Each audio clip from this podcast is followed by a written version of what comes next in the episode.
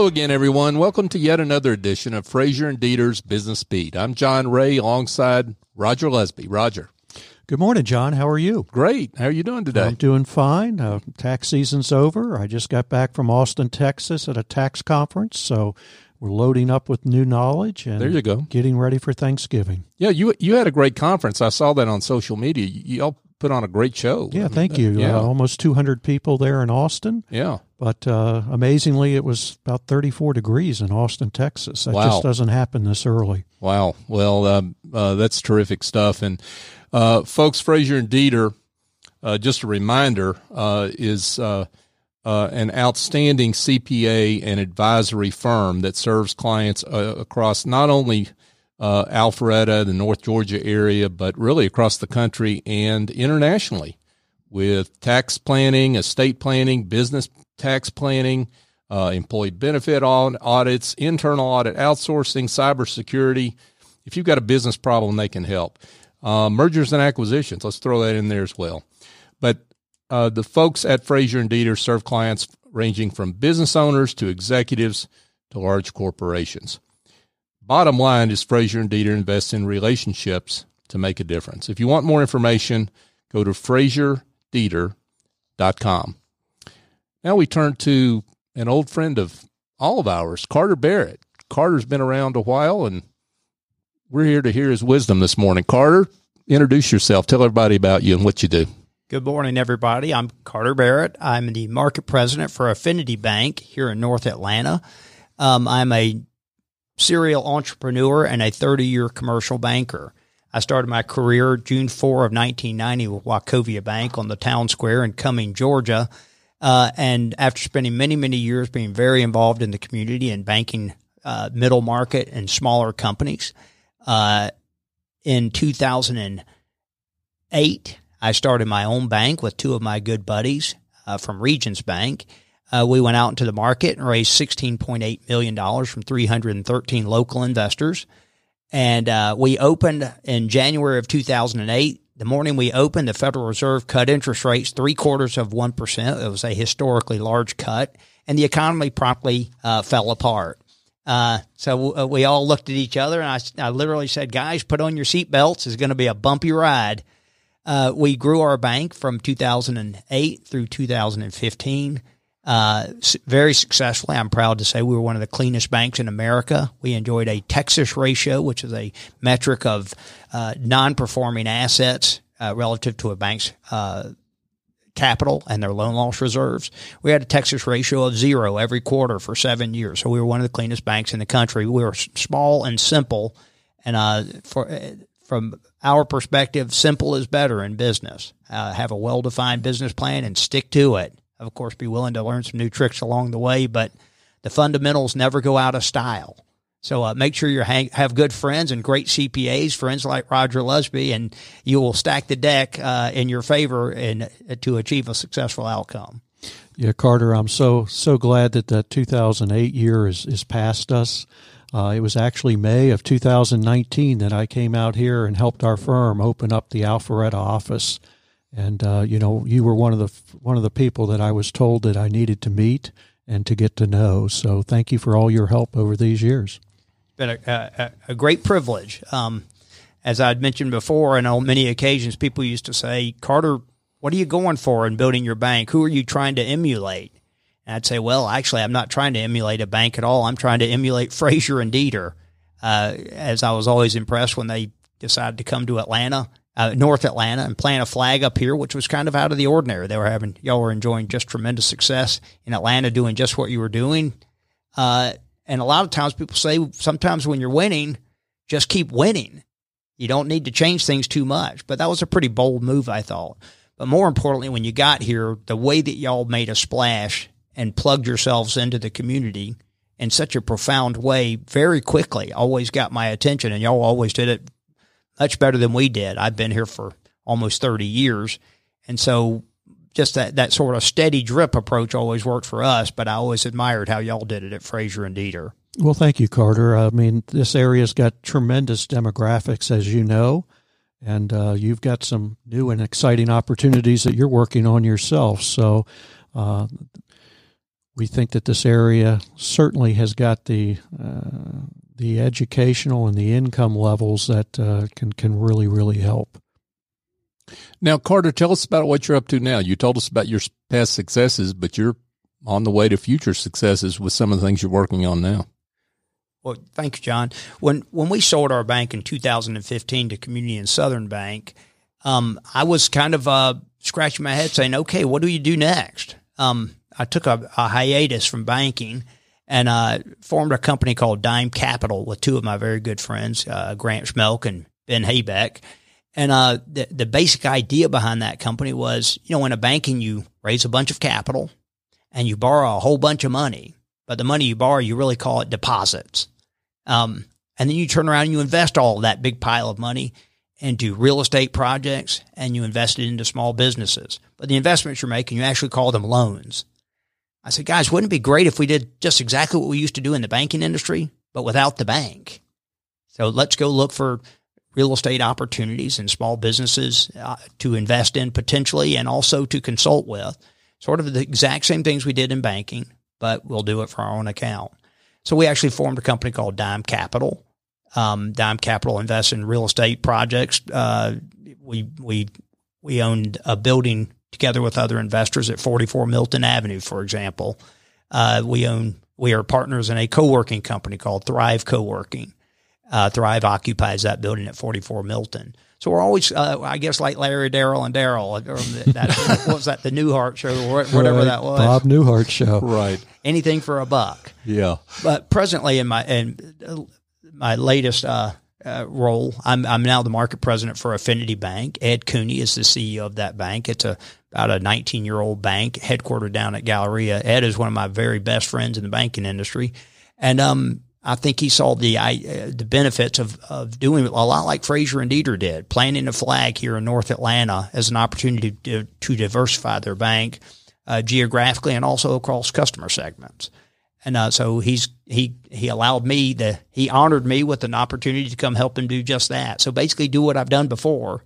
Uh, and I'm fortunate in that we've we, our our my our our first addition to the bank in North Atlanta was a guy named Andrew Bell from BB&T, and Andrew's just simply fantastic. He's a super connector. He's one of the nicest people you ever met, and frankly, I can't imagine why an entrepreneur or a business owner out there wouldn't bank with an Andrew Bell because he's one of the greatest guys in the world, and he would give you the shirt off of his back, and he's also super smart. So, uh, um, my, my instinct is if you bank with an Andrew or a Carter in an affinity bank, hopefully you'll be your family will be safer and more secure, and you'll be wealthier someday. I predict. Now, Carter, you you've got some.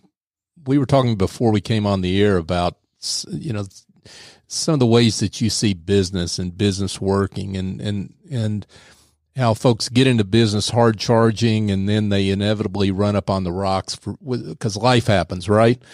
Talk a little bit about your thoughts on that and how you help navigate businesses through those inevitable tough times that they run into? Well, John, um, the thing I'm most passionate about in the whole world is is building enterprise value. I'm I'm kind of funny. I'm not a great golfer, uh, but I do love business. I I dig business, and uh, and how do you take an average business and make it better? Uh, and what makes two two companies in the same industry, and one's a world beater, and the other's just kind of an also ran. Um, and historically, up until 2008, this is a very forgiving market for business owners. So even the sort of so-so businesses tended to do okay up here because it was just such a robust economy. One thing I've observed though over time, and, and it's just kind of got it, it's a real bee in my bonnet, is the the difference in valuations in businesses. When I look at Wall Street versus Main Street, I look at a Home Depot that probably trades for 23 times earnings. And then I talked to the small entrepreneur and he says, you know, I'm interested in selling my company, but, but I just don't seem to be getting offers that are attractive enough. I can't afford to sell. As an example, you know, I made $300,000 last year and someone's trying to offer me three or four times EBITDA for my company. And I think, well, that's only three times that is only 900,000, but then I've got to pay capital gains taxes for that for a state and federal. And I've got to, I've got to then and the buyer wants me to finance a portion of it, so I have to finance twenty five percent. So I'm going to leave the closing table on a nine hundred thousand dollar sale for with, with four hundred and fifty thousand bucks. Well, heck, I made three hundred thousand in EBITDA last year anyway. I can't afford to sell. And and why does a Home Depot trade for twenty three times earnings? And I'm and people are offering me three times EBITDA for my company. I said, well, you do a bad job of telling your own story, and you're probably telling it to the wrong people. Mm. So how do you build enterprise value? You know, how do you create real wealth? How do you enhance that value? If you can take that three times EBITDA, that three times 300,000 as an example and turn it into a, and with a turn of the screw here and a turn of the screw there, sort of bring some operational efficiencies. Maybe if you need help driving the top line, driving that, that 300 profit into say a five or a six and drive that valuation up, a $300,000 EBITDA to three times valuation is worth 900,000. A $500,000 EBITDA at a six times valuation is a $3 million enterprise value. I would tell you that for most companies out there, that's not a radical top to bottom overhaul to do that. That's a turn of the screw here and a turn of the screw there to create those operational efficiencies, maybe drive the revenues, re-energize a management team to drive those that, that bottom line performance up. And then make sure that you're traveling with the right people. You've got the quality of your financial information, for example. Are you traveling with a Frazier and Deeter? Or are you traveling with your old friend who's a decent, honest, good person, but, but they maybe don't have the credibility that a Frazier and Deeter would bring to the table? So how do you take that that small enterprise value and with a turn of the screw here and a turn of the screw there, really enhance that value? And I use that very simple example: three hundred thousand an EBITDA times three times multiple versus a $500,000 EBITDA and a six times multiple. The delta is 2.1 million between that 900,000 and that 3 million. And, and I see those types of companies everywhere. Lately, it's been bothering me, uh, frustrating me because I think, where do you invest today? When the Dow is at record highs, real estate is very dear and uh, certainly pricey, feels pricey and you think, what's the last great bastion? I look at the small companies. I look at all the mom and pop type companies out there that are going to have to train, change hands. We all talk about baby boomers. It's really the elephant in the living room, as far as I'm concerned, as far as opportunities out there. There, these companies are. It, it's the it's the husband and wife who build a great company when and they start when they're younger and they've and they've just absolutely bootstrapped it. But maybe some of the fundamentals that need to be applied to make it go from being a good business with that they've bootstrapped and made it a success to making it into a great business by by putting some basic things in place for succession, for enterprise value. To me, what happens is you I, what I'm seeing a lot is that husband and wife team. Life happens to us. Sure. You know, we I'm 55 years old now I feel different at 55 than I felt at 45. I'm not quite as energetic, not quite as driven as I used to be. Now I'm very driven. yeah, I was going to say I think I dispute that business about not having as much energy, Carter. But anyway, you you you've got a lot of it right now. I love it. But uh, I I, I want to before we lose this point you you're making about a turn of the screw, and I like that metaphor. Talk a little bit about what you see with a lot of businesses out there. What are some of those uh, some of those small improvements in processes that they can make that you you see getting ignored that would help improve ultimate uh, bottom line and ultimate valuation? I can think through uh, as I think through my in my head about different companies I've dealt with. Sure. Most companies don't have really excellent financial controls.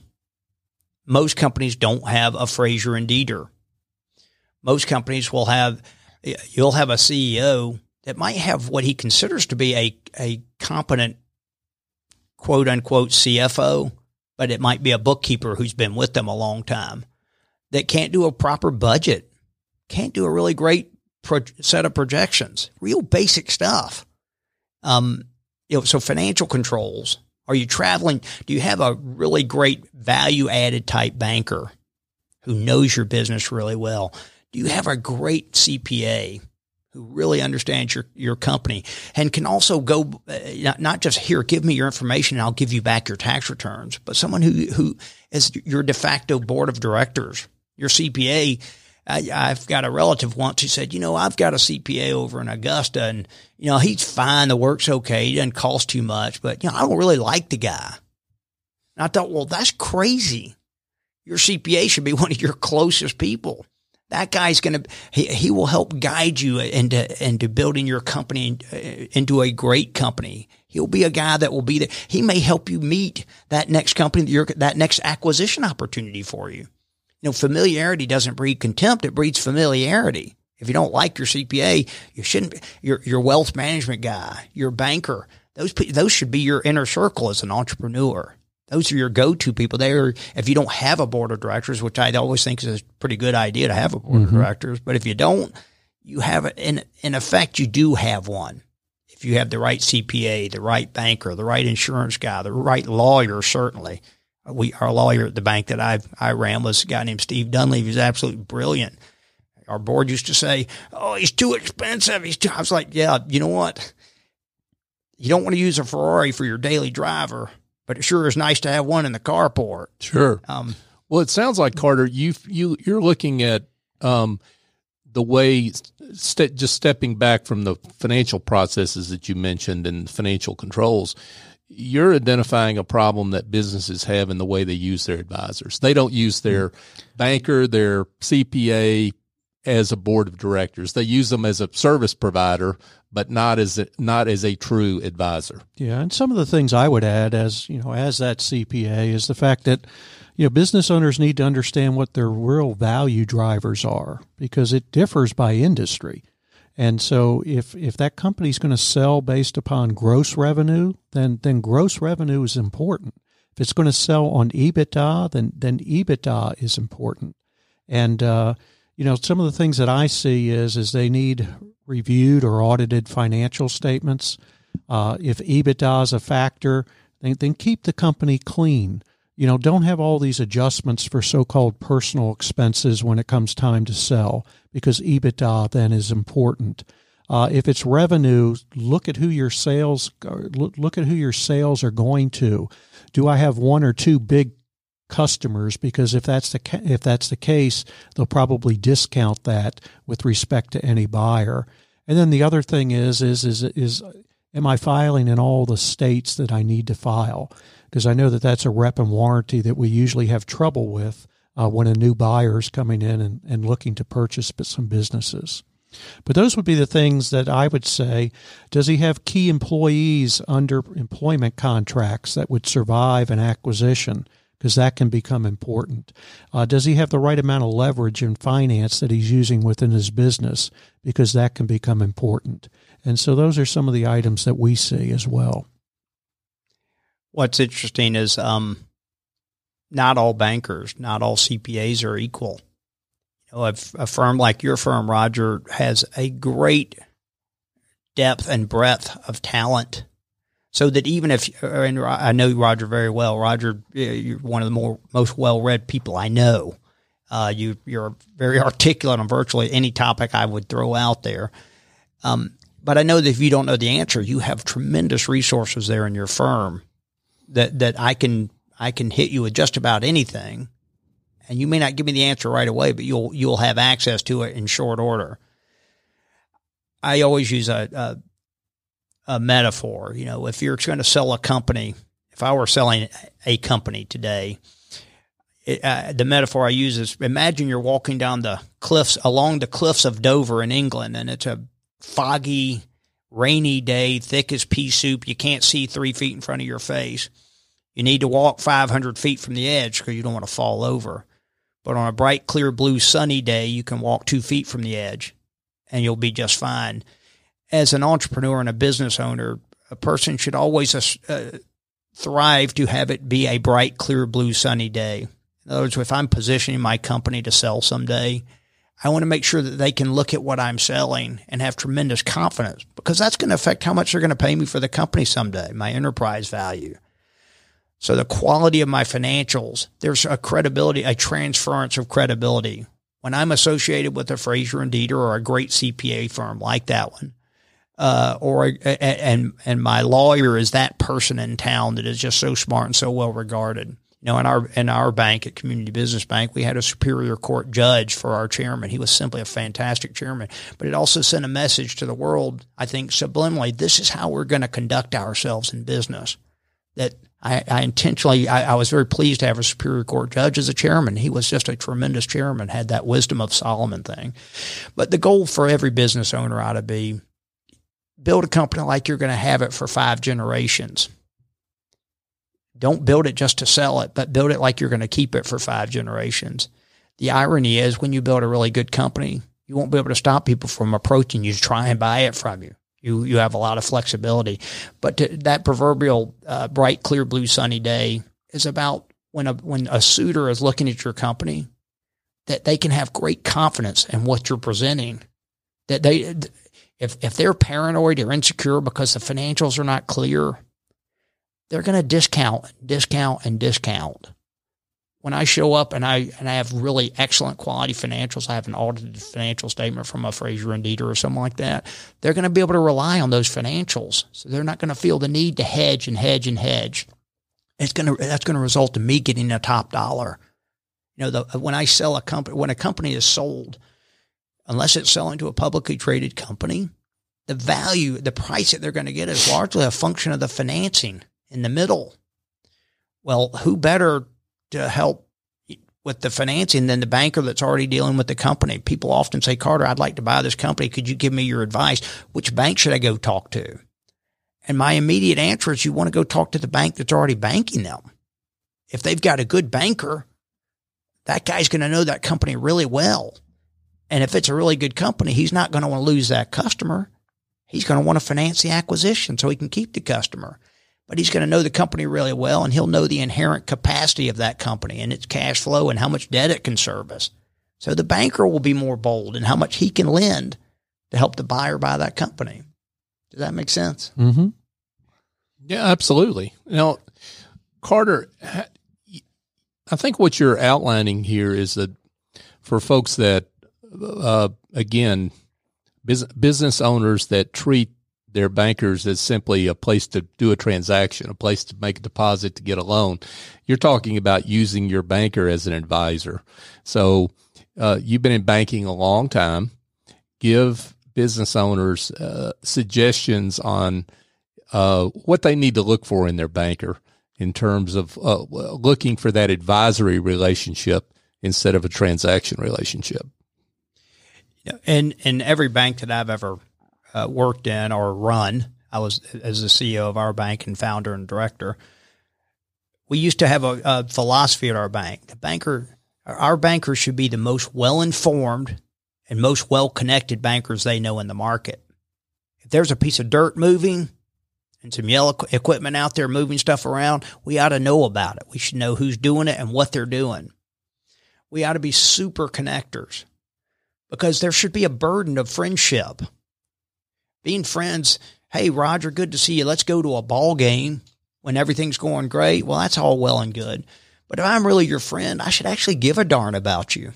I should care about your family's security. I should care about your future. I should help you make a better living. There should be a burden of friendship, which means I'm going to actively go out and look for opportunities for you. And I get great joy. Uh, guys like you, if I can make an introduction for guys like you and, and y'all and, and stir the pot and y'all create opportunity amongst yourselves. Man, nothing makes me happier than that. So you want a banker who is actually absolutely proactive. He's working to plug you in to get you better connected. Now we, we, we're, and that, and that's huge for that business owner. And, and to me, that matters. That means a whole lot more than a quarter of a percentage point on an interest rate. To, hallelujah to that. Um, you, you want to talk about what's expensive? What's expensive is having a bad banker and a bad CPA and a bad attorney and a bad uh, insurance guy. The, the opportunity cost of, of having bad advisors with you, you have no idea what you're giving up on the upside. Having a great advisor, whether it's your, any one of those guys or ladies, is you're better connected. You'll have a richer, fuller life not just financially, literally, your family will be safer if you're traveling with the right people? Why would you not avail yourself of the smartest people you can find uh, to who are absolutely connected, that were are, are absolutely committed to your success, and not just order takers? There are people that I know that Roger Lusby knows so many things that I don't know. Why on earth would I not have that guy on speed dial?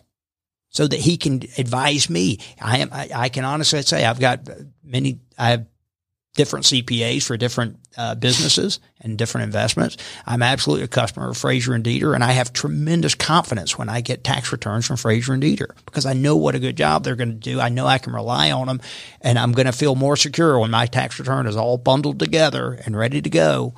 I can absolutely rely on those financials from Frazier and Deeter. So why would you? Why on earth would you not avail yourself of people in your in your inner circle who are absolutely connected? absolutely committed and super duper smart. You'll get richer because of it. So, just taking a, a, slightly different turn, Carter, what does your crystal ball say for the economy over the next year or two? Yikes. what a tough Was question. that a good yikes or a bad yikes? It's just it's a generic uh, across the board yikes. Yikes in that it's a tough question. I mean, we just had mm. the Dow cross 28,000, uh, uh, another record. Um, most businesses that I know are having fairly good years.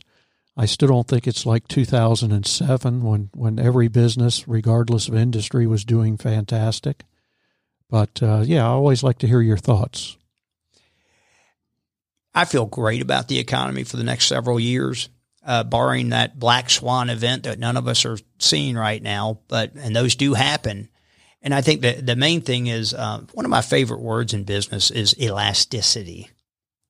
I want the people that I'm associated with in business to thrive in any environment. I want them to do well when the economy is ripping, and I want them to do well when the economy is not ripping. And that means putting, uh, building in margins of protection for yourself so that you can sustain yourself in any environment. Something I don't necessarily do, but I but I fully am committed to doing is having a generally optimistic attitude. Individuals and families, I think, should look at uh, their own situation like universities do. They're not thinking about uh, next year. Well, they they certainly think about next year, but they're also thinking about hundred years out. Families and and entrepreneurs should think that way as well. Don't be afraid to take risk. I've, I've been too conservative. I did have a very clean bank. I, you know, I'm pretty cautious, pretty conservative. It served us well during that very strange environment. But I'm also a believer that, that people should be optimistic. You know, build in margins for error so that you can sustain yourself during the, the, the tough times, but don't be afraid to act. Um, you know, I find that you know, objects in motion tend to stay in motion in business. Try things. Don't be afraid to take risk. When you're wrong, usually you're pretty smart people. You'll miss by two feet, not by two miles. Yeah, and, and you can usually tell early if you're wrong. Absolutely. So don't be afraid to take risks. Just just just build in mitigating factors to allow yourself to take the risk. Um, I feel very optimistic about the economy. What I'm not so confident about is where do you invest today to get a good return? Things are things are uh, fairly energetic on the real estate front, on the stock market. I'm trying to think, Roger, where would you put a million dollars in cash today? And I, I, would challenge you with that question. Yeah, I mean, it's always the great question. I mean, historically, we've still been adding to uh, equity positions in the market, but uh, you know, most people know that the market is at an all time high, so they're cautious, but that probably is very good in the fact that it's not going to plummet because there's so many people that are cautious about it. So usually when it plummets and catches everybody by surprise, nobody's talking about it. Nobody's looking for that. And uh, so that's been kind of interesting. But I would say to you that uh, I still think the best place to put money is to invest that money in yourself and, and in your knowledge and in your education, and then probably within your own businesses. And uh, to me, that's what's always had the greatest return. I would add, I would add one thing to that, and in your relationships, there's tremendous power in your Rolodex that people sometimes forget to harvest. In the world, there are idea people on one hand, there are resource people on the other hand. And if you're an idea person, you have a prolific, great new uh, mind for ideas and you're creative like that, you might have two ideas a day or two a week. But you might be, well, I don't have any money. Boy, it'd be great, but I don't have any money. Well, for heaven's sakes, get some money people in your Rolodex.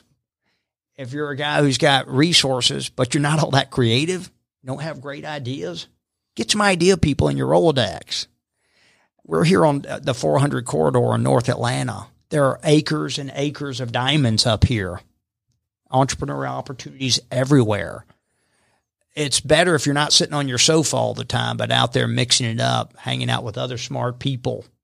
You'll be shocked at the opportunities that will present themselves, uh, whether it's real estate or small business, but you've got to be in the game, and there's tremendous power in your Rolodex.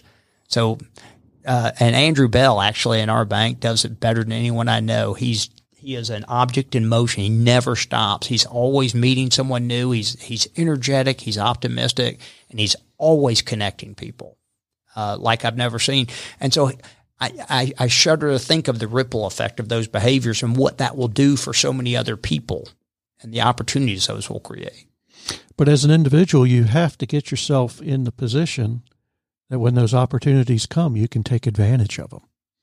And, uh, you know, to me, uh, as an older professional now, when I can look back, I realize how important that is because opportunities are going to come your way. You just need to be in a position where you can take advantage of them. Spoken like a great banker.